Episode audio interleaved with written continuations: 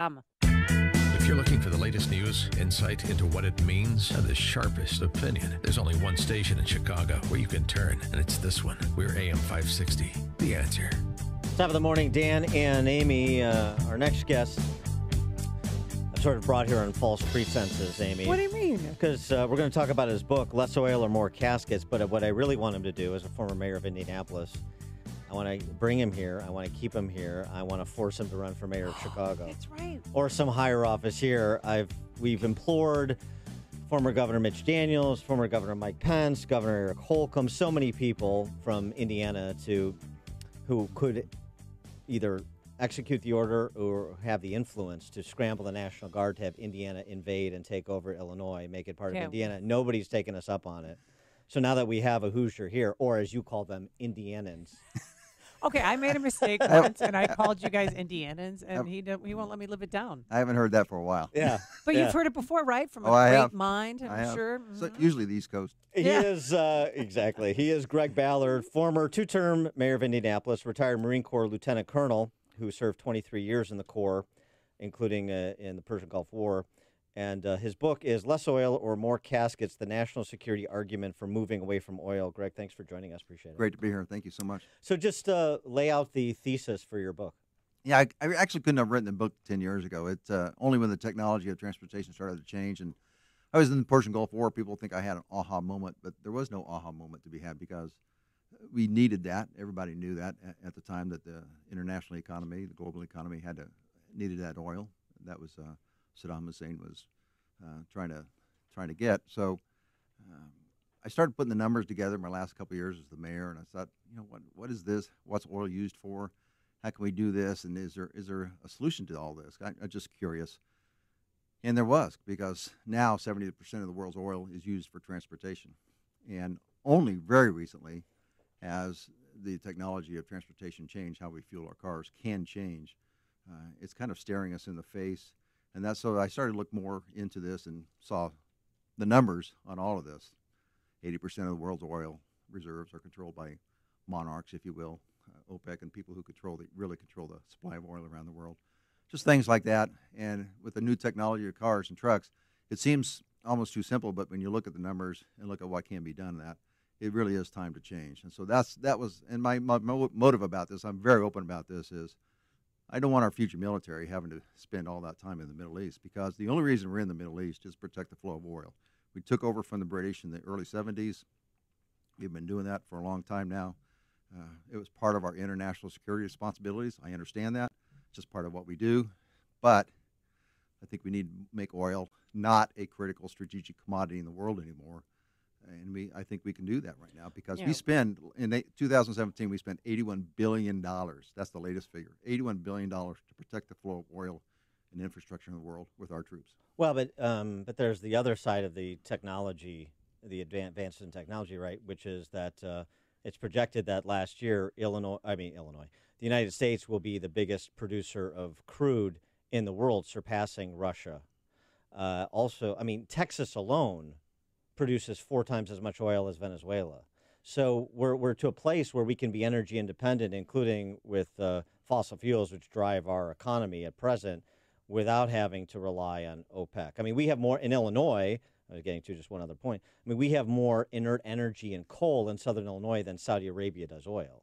So, oil and gas, I mean, how realistic is it that we're going to move away from uh, oil and natural gas? I think it's uh, coal pretty realistic gas. because I say in my book, and I, have said it for years now, energy, our energy independence is irrelevant. It just doesn't matter. Everybody, th- if you're producing our oil, great, but we only own two percent of the or- world's oil reserves. We're not even in the top ten of countries with oil reserves, so that's not going to play out by itself. But mainly, there's three things that will not happen, even if we do use our own oil. First of all, we will still have our troops in the Middle East protecting that oil. That's just what we do, right? Because oil is critical for the global economy. We make sure they do that. Terrorists will continue to be funded, even if we produce our own oil, completely, because two thirds of the oil from the Middle East goes to Asia. Hundreds of billions of dollars from Asia goes to the Middle East. And the other thing is this enormous strategic leverage that these countries, Russia and OPEC, have over the rest of the world, uh, will not go away, even if we produce our own oil. Those three things will still be occurring. Our troops will still be over there. We'll still be spending hundreds of billions of dollars here in the near term to protect that flow of oil, and our troops will be over there, even if all the oil that we use in the country. But I don't think a lot of Americans know that most of our troops, their main job is to protect the flow of oil. That's right. They don't know that. I- that is exactly right, and that's really a big reason why I wrote that book. Uh, just recently, a, a gr- there's a group called Securing America's Future Energy in D.C.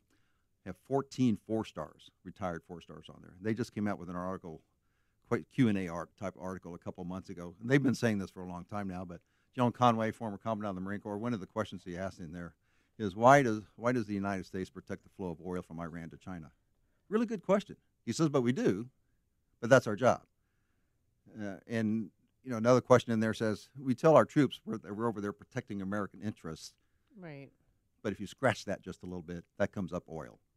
And that's a retired four-star general saying that. We've known this for a long time. In my book, I, ha- I reference two War College papers, the best and the brightest going to War College, 2002, 2003, saying essentially this. Well, so- so then so then what does that transition away from fossil fuels look like, and how does it proceed? I'm, I'm only worried about the oil and the influence of the Middle East. I mean, that's what the book is about. Okay. I mean, the word green and sustainable and climate change not in the book at all. Okay. That's not even in the book. Okay. Right.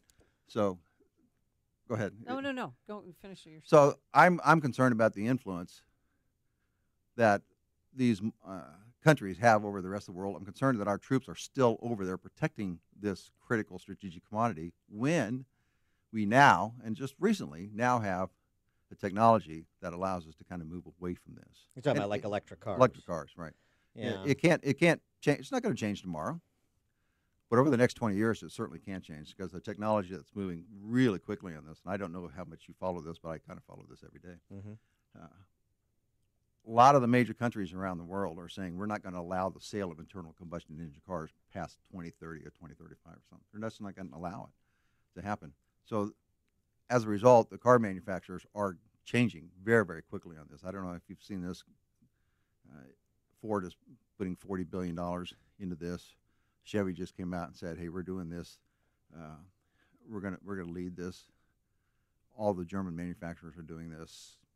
Most most of China, which moves the car market, is doing this. I mean, so this is the part that I think we have an opportunity right here to, to change this.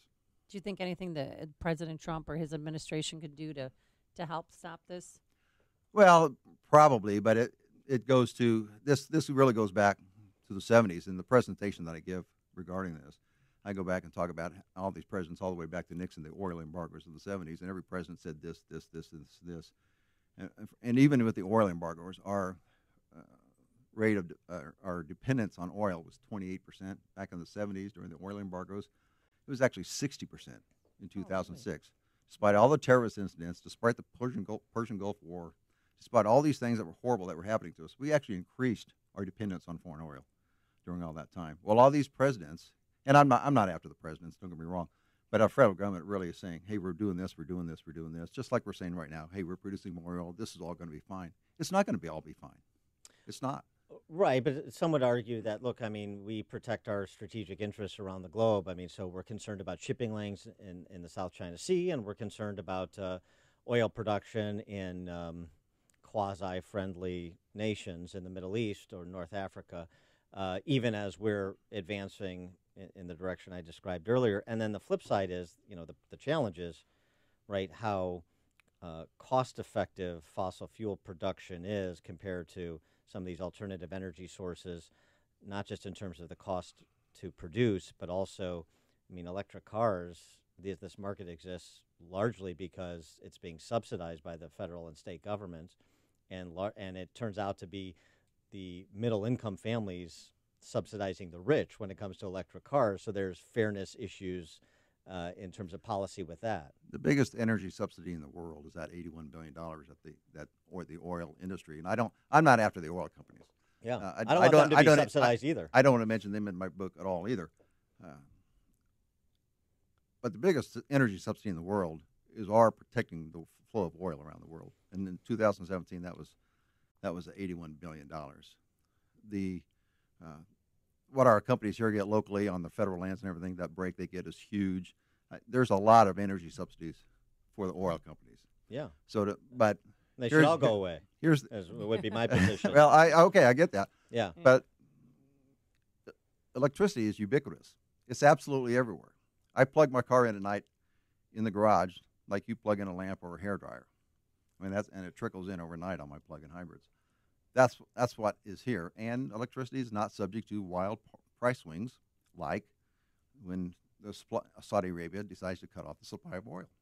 So, uh, I mean, so there's a lot of stability involved in this. Most of our recessions have included an oil price spike just before. There's so many things to this, uh, but you can't. I mean, I just don't think you can argue the fact that the these these countries have enormous influence over the rest of the world. They drive the market. There's no free market for oil. I don't know why people think there is. There is none, and that's that's what this is about. And I want to bring the troops home from the Middle East who are protecting that oil. All right. Let's talk about uh, your time in office as mayor of Indianapolis, two terms. Sure. Did you leave with a budget surplus by any chance? Because we don't know what that's like here. My successor Yes. was left more money than any mayor has ever been left with. All right. How much? It was between 130 and 150 million. Oh, well, Dan, that's nice. Yeah. yeah. No, And no, that is when nice. you That must be why Indianapolis is a city on the come and is growing, and Yeah. Chicago is a city on the wane and is dying. I And you're familiar with how many people from Illinois are moving to Indiana? There are there are them few. There are Oh, no, there's a- no wow. there's a few. I, there's somebody Yeah. in our school in Chicago whose dad they live in Indian. They live in Indiana and drive to Chicago every day to go to school. But well, it's like live in driving in from because of Northwest Indiana. It's like Right. driving in from the suburbs. I right. mean, But I'm there's a saying difference. just because of the property taxes. How are you? Oh, I able- understand. Uh, yeah. There are companies that moved from Illinois. over. Oh yeah, yeah. Mitch used to really take advantage of all this. And As you know, he he he came down pretty hard on Illinois quite a bit. Yeah, well, I mean, not as hard as Illinois came down on itself. He was just sort of the beneficiary Exactly. because he's our neighbor to the east. Uh, but I mean, it's, uh, seriously, when you look, so you uh, governed a substantial American city. When you look at what, what's happening in urban centers like Illinois, uh, like Chicago, um, and others, uh, Detroit's sort of on the rebound after reorganizing, but Baltimore, other mid-sized to large cities like Chicago. What's your what's your impression? I think a lot of the uh, cities have gone through um, what I would call their troubling period with bad government, where they thought they could do everything. S- Other cities, and some of them have come out on the other side, kind of successful. I was, I knew the mayor of Philadelphia, the former mayor Michael Nutter, pretty good. I Sure. think he was Mhm. highly educated, great guy, really smart. And, and so I think they were kind of in good hands at that point in time. I don't think Detroit. I mean, Detroit's coming back. I lived in Detroit for three years while I was the mayor, uh, and Coleman Young was the mayor, and it was. Um, Well, yeah, well, those are those are difficult times Yes, in I- Detroit. Yeah, but that set them up for failure, right? Yeah. During all that, Oh yeah. because they were what they were doing. Uh, I think most cities have gone through that. Indianapolis really never had to go through that, which is great, and I hope it doesn't go through that. But we've never had to go through that. Uh, uh, that succession of government that wasn't responsive to what the needs of the city were. So I, but I, there's a lot of that out there, and there, as you, you're seeing right now, there's, it's pretty obvious right now, but we're a little bit more polarized than we have been in the past, and I, I think uh, uh, part of the problem is cities um, don't necessarily respo- respond to what the Republican national ideology would be. There's a reason there's only two or three Republicans in charge of the top 25 cities in the country. yeah. Is there It's- even that many? Indianapolis. Well, for a long time, I was the Indianapolis was the largest city Yeah, in America with a Republican governor, yeah. and then uh, San Diego had a mayor that Democratic mayor who kind of did some horrible Yes. things, and uh, Yeah, yes, we're remember, familiar with yes, remember him. Yeah, so they put a Republican governor in there, but a Republican mayor in there. But uh, well, it's just that I think Republicans have a ways to go in addressing cities and, and getting their message, which I think could be a very effective message. But it's and I, I've told my, our senators this, and it's difficult to overcome the national ideology and some of the terminology that's used on the national level, and bring it down to the city. Fair point. He is Greg Ballard, former two-term mayor of Indianapolis. Who, who? Uh, this is another foreign concept here. Self-term limited. He just Right. decided eight years was a good and I love run, what you and I'm said moving on. because you you were all in and you had to take a break. I was all in, that's- I and, and I would, I probably would have got elected again. My numbers were really high, but uh, the, the citizens deserve somebody with full of energy, and it was all in. I don't think I could do another four years all in. See, look at he's just couldn't do honest too. Well, maybe. I mean, you know, I mean, if you're looking, you know, if you're kind of nearing retirement, you want a new challenge to take on after the the book. I mean, you know, move to up to Lakeview where Lame, Amy lives, and I mean, 2023 is not that far away. No. Maybe a run. You know, This is a nice area right here. we're gonna do for we're gonna do for uh, Chicago what we did for Indianapolis. I think you'll have some people that'll be supportive of that uh, concept.